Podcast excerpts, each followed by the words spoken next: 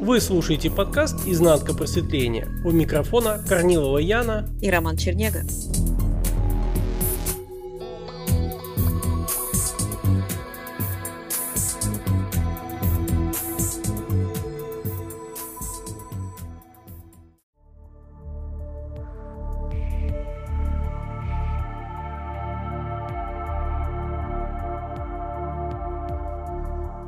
Яна, у меня вот, знаешь, уже накипело вот столько в интернете всяких таких фраз. Будьте этим, примите, не кричите, не ссорьтесь, примите таким, какой он, какой он есть человек. Вам что-то не нравится в самом себе, примите, это вы. Ну как так? Да, будьте любовью. Как еще. так? Ну. Что, взял? Когда, в какое время мне вот все интересно, это можно вот сделать там по щелчку или как принимать-то? Какую-нибудь методичку бы Пон... дали, вот как принимать-то? Знаешь, самое печальное во всех этих призывах, что это разновидность наркотика. Вот смотри, человек, который там, неважно, 30-40 лет, вот он жил, ничего не принимал, то есть он как бы вот, ну, такой, как он есть со своим рисунком, со своим внутренним узором. Вот он натыкается, например, на такой призыв, на такую статью или еще что-то. И Конечно, нет никаких рычагов, нет ничего, а, нет никакого пособия, что, например, человек 40 лет ничего не принимал, вдруг прочитал и сказал, примите, будьте собой, там, будьте любовью все, что, во-первых, он может, он может только представить, что такое принять, что такое быть любовью, то есть нарисует себе в голове. И не факт, что то, что будет нарисовано, как говорится, Петей Ивановым, будет то же самое такого, что как там у, Маши Петровой. И по поводу любви, и по поводу принятия, и по поводу всего остального, и по поводу, например, отношений, построения семьи. И этот наркотик, он, знаешь, э, почему я его назвала наркотиком? Когда человек читает, он на самом деле ничего не собирается принимать но он тешит себя иллюзией, что однажды он это сделает. Ну, ему приятно осознавать, что да, да, вот он, вот все, я уже знаю, в принципе, куда двигаться. Ну, может, не сегодня, но, может, завтра, ну, или там с понедельника вот точно начну как бы вот принимать и любить. Во-первых, давай разберем то, что человек должен задаться вопросом, все, что есть в человеке, все, из чего он состоит, все, чем он обладает, все его признаки, характеристики, все составляющие, они не случайны. Да, конечно, Например, любовь трактуется как что-то благое, а ненависть это как что-то неблагое. Добро это здорово, э, зло это очень плохо, да, и так далее. То есть вот эта двойственность, она, как говорится, в разрезе и, как говорится, играет качелями дуальности. Но все эти эмоции, все эти характеристики, эти признаки, они составляющие, образующие вот эту цельность этой реальности, которая как жернова, которая как катализатор побуждают человека, прессуя его, однажды задаться вопросом, за что и почему, как так, что-то здесь не то.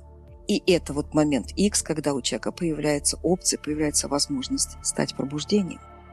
По факту стать пробуждением, а не играться в это, как почитав какую-то книжку, отложил, сделал такой глубокий выдох и сказал, да, классно, да, вот теперь я как бы понял – вот это понимание, это ни о чем, можно сколько угодно вот сейчас с тобой обсуждать какой-нибудь райский уголок, райский островок, но от этого местоположение наше с тобой не поменяется. Знаешь, еще есть такая штука, ведь эту светимость, которую ну, на пробуждение можно потратить, ну, как такой спорный момент угу. потратить, как будто ты, у тебя есть кошелечек, ты открываешь, а там у тебя есть там энергия какая-то.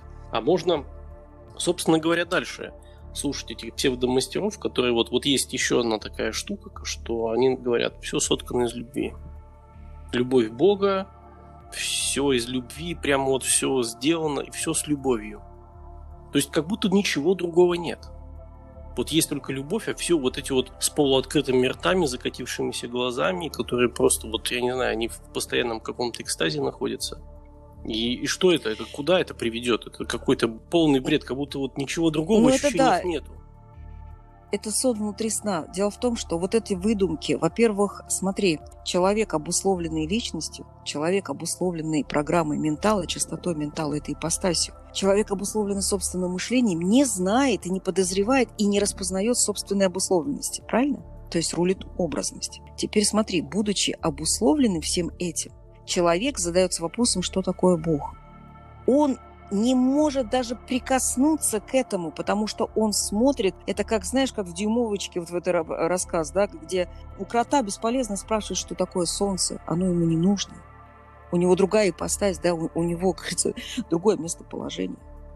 Так вот, человек, не распознавая, как это устроено, не ощущая, не зная самого себя, вот этой своей сути, он пытается судить о Боге. Все, что он делает, он находится в ментальном представлении. И ментальное представление, естественно, ведет его. То есть он садится, как говорится, на хвост какой-то мысли. Сначала он ей садится на хвост, а потом уже мысли его полностью съедает, полностью сжирает, закабаляя в, само, в саму себя. И человек начинает предполагать, что Бог это то, Бог это то, Бог это то. Во-первых, Бог и человек неразделимо. И никогда не было двух. Есть лишь состояние вдоха и выдоха, есть лишь состояние бытия и забвения. И пока человек это не уловит в себе, он так и будет блуждать в потьмах, потому что он ищет через слепую личность, через слепой эго-ум, что такое Бог. И где он еще и это ищет. То есть территории забвения. А потому, чтобы что-то уловить, надо сначала обнаружить, где ты находишься. Что это такое, как это функционирует, как это устроено. Каким образом это взаимосвязано с самим собой – и только после этого можно подойти, чтобы задавать вопросы и стать отвечанием самому себе. Это, знаешь, похоже на какой-то парадокс. Вот, знаешь, есть собака, поводырь, да, для слепого человека. А тут как бы наоборот. Человек-то зрячий, только он сам не хочет брать на себя ответственность, поэтому у него на поводке слепая собака, которая его ведет черти куда. И он подчиняется угу. этому это как раз есть такая у меня характеристика, когда я говорю, что есть большая разница. Вот эта дама с собачкой, когда дама выгуливает собачку или собачка выгуливает даму. И с этим точно нужно определиться, то есть разобраться, уловить, да, отследить, обнаружить собой. И потому любовь – это не какое-то особое состояние. Это сначала узнавание то, как есть. Потому что, смотри, в одном случае любовь – это, например, помочь человеку. В другом случае, если ты видишь, что человек этим злоупотребляет, сказать, ну, к примеру, что нет, стоп, да, давай-ка сам. Или по отношению к себе в первую очередь. Ты замечаешь какие-то тенденции, то есть ты правдив сам собой, и ты понимаешь, ага, я уже закрывал глаза, я уже потакал себе, нет, стоп, хватит. А если человек ничего не распознает, ничего не замечает, он находится в дискретности, он все время считает, что каждый отдельный человек как-то сам по себе живет, что-то от него хочет, может быть, чего-то не хочет. То есть все как бы очень дискретно, разрозненно, рассредоточено. Но это не так. Все взаимосвязано. Но эта взаимосвязь должна быть обнаружена не личностью, не через обусловленную личность, а через разотождествление с ней. Не побег, не уход, не попытку ее убить, уничтожить, обезличить, нет – только через разотождествление, а это невозможно без наблюдения. Да, у тебя был пост про то, что очень много желающих э, убить свою личность, убить свое эго, эго-ум, то есть кто как там чего называет, все что-то хотят убить, а за этим просветление будет. В этом заключается, знаешь, опасность, что все, что есть в человеке, оно имеет сакральное назначение. Это, знаешь, ну вот смотри, это все равно, что, допустим, семья, и там папа строитель. У него есть такая огромный такой чемодан, сумка, неважно, рабочая, да, в которой находятся все инструменты. Грубо говоря, эти инструменты могут причинить вред маленькому ребенку. Но это же глупо говорить о том, что давай-ка все вот это вот выкинем, потому что можно этим пораниться, этим порезаться, там еще что-то отрубить, отрезать и так далее, палец там, не дай бог, или еще что-то. Все зависит от того, как ты с этим взаимодействуешь. Если действительно ты знаешь, как этим пользоваться, то есть нож не виноват. В одном случае, например, в руках хирурга он спасает от каких-то травм, от каких-то, то есть спасает жизнь необходимо при операции. Нож в руках повара тоже помогает, дает блюда и так далее, насыщение и питание. Нож в руках убийцы совсем другое. То есть разве дело в ноже? Я вспомнил из детства очень хороший пример. Я в детстве был жутко... Ну, я и сейчас остаюсь жутко любопытным, но там было другое. У нас был пылесос «Ракета» такой, знаешь, старинный. Ну, угу. сейчас он старинный. И ничего особо такого не было. Я его разбирал и собирал. И каждый раз у меня оставались лишние детали. И он работал. Нет, он потом сдох в конце концов. Он не мог работать, половины деталей уже у него нету. Это я к тому, что ничего нельзя выкинуть из цельного. Во-первых, потому что некуда выкидывать. Абсолютно верно. Более того, зачем выкидывать, если оно имеет место быть, значит в этом есть какое-то собственное назначение – проводился такой пример, такой опыт, и, может быть, я не знаю, но можно сейчас его немножко разобрать, о том, что пытались воспроизвести вот эту жизнь на Марсе, да, как бы какая-то такая подготовка, и раскидывали ученые такой, как типа огромный шатер, и пытались там все воспроизвести, вот эту флору и фауну. То есть там все, все грунт завезли, там всякие, то есть все камни, воду делали, червячков, разных жучков, и там птички, все такое, деревья, растительность, цветочки. И через какое-то время, то есть поддерживалась температура, через какое-то время первыми стали погибать деревья. Они стали погибать от того, что не было ветра. То есть вот просто элементарного одного нет ветра, нет сопротивляемости, и все умерло. То есть весь этот опыт провалился. То есть когда человек пытается внедриться в сакральность вот этого рисунка, то есть что-то убавить, что-то отрезать, чем-то бороться, он не понимает, что это коллапс. Суть не в убиении, суть не в уничтожении, не в избавлении, суть в разотождествлении. И в этом вот сакральное назначение фразы «будь в мире, но не от мира». Будь здесь, но не будь, как этот мир навязывает. То есть как программа этой реальности пытается тебе насадить.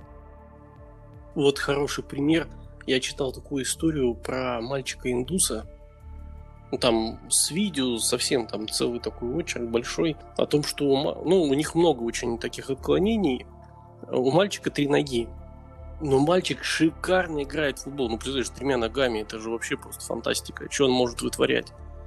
И родители его считали, ну и, соответственно, привили ему, что он неполноценен, что-то нестандартно. И вот они там всем этим деревням, селом, там не знаю чем, они собирали деньги много лет на операцию ему и отрезали ему эту ногу лишнюю, провели операцию сложнейшую. И у него две ноги, и он стал как все. И он не может больше играть в футбол. А в футболе он был счастлив, и его, собственно говоря, все боготворили. И вот у него все это закончилось. И вот Но... это вот такая штука, растождествление с неполноценностью.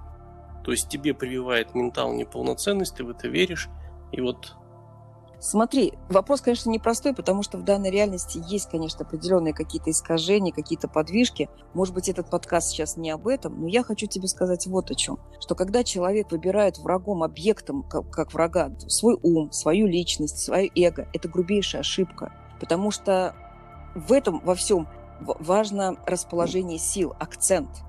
Если эго служит тебе, это одно. Если ты служишь эго, это совершенно другое. Если ум подчиняется тебе, опять-таки, один расклад. Если ты подчинен ему, это совершенно другое. Так вот, ключ не в том, чтобы что-то убирать. Точно так же, как нет смысла да, выдирать глаза, отрывать уши, там, отрезать пальцы, считать, что, например, 10 слишком много, пускай будет 8. Нет, это глупо, абсолютно как бы кощунственно даже об этом думать и размышлять. Но человек не понимает одного, что когда ему навязываются подобные цели, они навязываются именно для того, а навязываются они территории сна, информационным полем, чтобы человека не хватило светимости, вот этой энергии, сути сознания бытия на то, чтобы распознать, на то, чтобы стать пробуждением, на то, чтобы стать прозрением и в конечном итоге освобождением. А пробуждение – это увидеть культ служения личности –